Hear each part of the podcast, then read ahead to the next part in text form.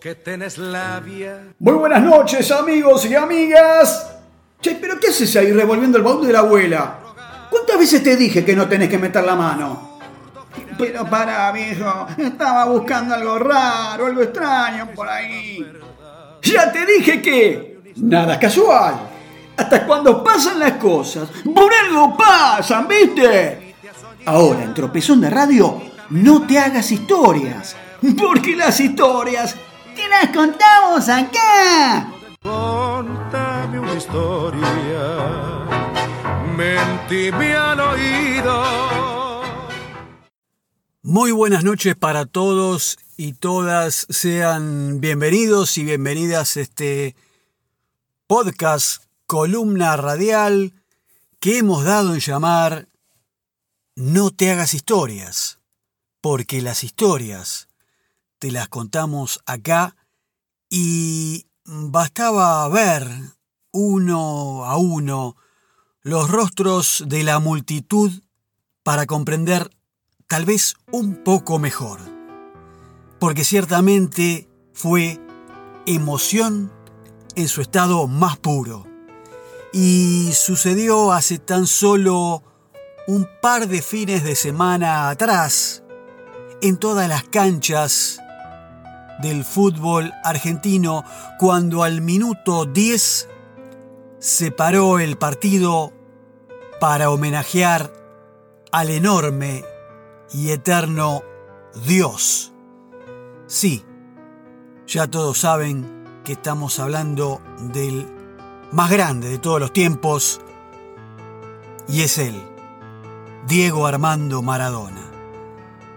Porque fundamentalmente era su primer cumpleaños, el número 61, pero con el detalle impresionante de que era el primero en ausencia de él fuera de este mundo. En algunos casos hasta pareció que el árbitro nunca antes había tomado una decisión tan firme y a la vez tan aplaudida, porque todos en ese momento entramos en la zona Maradona.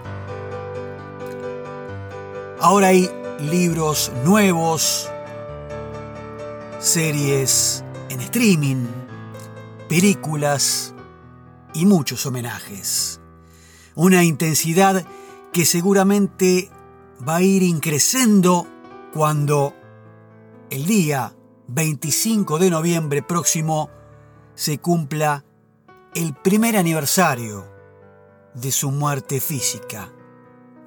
Un año sin Diego entre nosotros. Pero la pregunta es, ¿cuándo empezó a morirse Maradona? Y esto mismo se lo cuestiona Alejandro Duccini en su libro titulado Mi Diego, que es uno de los tantos volúmenes que se presentaron estas últimas semanas aquí en Buenos Aires, en la República Argentina. Y viendo después el inicio, y no vamos a espolear nada, respecto de la nueva serie de Amazon, Sueño Bendito, que empieza en esa primera escena con el actor Juan Palomino haciendo de un Diego ya totalmente detonado, más que desgastado, buscando aire desesperado en una playa de Punta del Este, y que termina así después de casi tres días corridos de pura fiesta de fin de año en aquel balneario de las costas de Uruguay, tirando petardos, chupando, drogándose y hasta bajándose los pantalones, y que lo trasladan de urgencia a una clínica cercana y donde se salva de milagro. Diego tenía tan solo 40 años y todo aquello, claro que está, es historia, fue historia real y sucedió en el año 2000, entrando al siglo XXI, 20 años antes de su muerte física, la definitiva. Por eso la pregunta de Duccini cobra tal vez más fuerza todavía, porque cuando comenzó a morirse Diego, porque pensando en la hora así de su muerte final, aparecieron voces del pasado, moralizando de alguna manera los descuidos de su último presente antes de fallecer. Esos descuidos que seguramente precipitaron el final irremediable de la vida de Diego. Un final que sabemos era inevitable, pero que pensamos siempre que él, por ese físico privilegiado hasta en la recuperación de las lesiones y en aquel episodio, como decíamos, del año 2000 en Uruguay, que estuvo codeándose de la mano con la muerte, siempre pensamos que Diego era inmortal. Autodestrucción sin retorno, dice también Duccini en su libro. Y nos resulta siempre aliviador responsabilizar al entorno por la muerte de Diego y no a Diego. Porque rebobinando se nos vienen a la mente aquellas imágenes de hace un año atrás, 2020, cuando lo llevaron a la cancha de gimnasia ahí en La Plata en un decrépito estado, en una inolvidable y patética imagen, tal vez preludio del final que se avecinaba. Pero dicen que Diego quiso estar ese día ahí. Y recurrimos a los entornos pasados para que opinen de los entornos siguientes en la vida de Dios, como si acaso alguno fuese diferente al otro, porque por ahí antes lo cuidaron y después ya no. Pero, ¿lo cuidaron acaso en Punta del Este? Pero, ¿no nos vamos enterando ahora que hasta en la Cuba de Fidel Castro Diego también hacía lo que quería? ¿No recordamos que casi se muere manejando a contramano cuando vivía allí en la clínica de rehabilitación en Cuba? ¿Qué entorno podría acaso haber manejado o tratado de controlar a Diego? Bueno, los únicos entornos posibles que pudo haber tenido, los que había en ese momento, los que aceptaban las reglas de juego que solo él dictaba. Hasta en sus momentos de brillo vemos que la vida vertiginosa de Maradona era imposible de sostener para el resto de nosotros, cualquiera de los mortales. Y Duccini recorre en su libro el momento en el que Diego fue invitado a exponer en la Universidad de Oxford, maestro inspirador, y que es conocida la gestión que hizo otro argentino para llevarlo hasta allí, de nombre Esteban Sichelo Havner, de origen casi tan humilde como Diego, y que si Diego llegó al Mundial, bueno, Sichelo había logrado llegar a Oxford. Y es recordada la charla hermosa y hasta el jueguito aquel que hizo Diego, con una pelotita que le alcanzaron desde el público todos los estudiantes que ocuparon el salón ilustre de la Universidad de Oxford.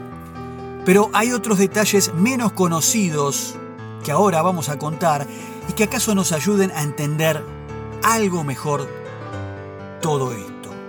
Porque desde el viaje de ida hasta llegar a el famoso claustro universitario. De Inglaterra, Diego tenía cierto resquemor de que los yanquis, sí, los norteamericanos, esos que le negaron la visa por el tema de su adicción a las drogas, lo detuvieran más precisamente en la escala cuando el avión aterrizara en la ciudad de Nueva York, y donde al final todos sabemos los mismos policías de aquel aeropuerto terminaron sacándose fotos con Maradona. O la idea de que por ahí se aparecieran tal vez alguna banda de hooligans también en las inmediaciones de la universidad y que estuvieran deseosos de vengarse por aquella la mano de Dios, sumado al factor Malvinas, siempre presente. Pero lo más increíble fue la partida. Diego insistiendo en irse antes de embarcarse de compras, de shopping, pese a que quedaba poco tiempo para subirse al avión, ese que lo traería de regreso. Porque la verdad Diego quería comprarse una ropa y de Versace. Y se hasta pidió un helicóptero para llegar a tiempo al aeropuerto. Pero al final terminó viajando en subte porque era lo más rápido que había a esa hora y en ese momento. Y Diego se tuvo que camuflar porque se disfrazó con una gorra de Versace y toda una bufanda tratando de ocultar su rostro. Y en un momento en el vagón, que iba absolutamente lleno, aparece un ciudadano de rasgos asiáticos que reconoce primero a Coppola y luego a las nenas. Sí, a Dalma y Janina. ¿Por qué? Porque habían sido todas caras que habían estado en la portada de todos los diarios y en la televisión por la charla justamente que Diego había dado en Oxford. Bueno, resumiendo, Maradona terminó firmando autógrafos y la gente del vagón, escuchen esto, cantando a coro el famoso latiguillo tribunero. Maradó, Maradó.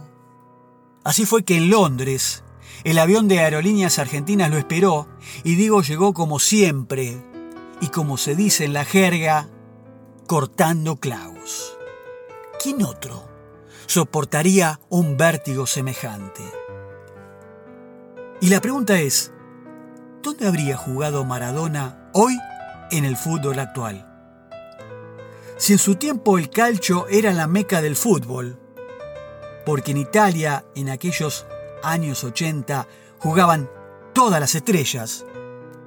Hoy día, no sé, debería estar rompiéndola en la Premier League de Inglaterra. Y lo cierto es que Diego casi fue de pibe a jugar a ese país.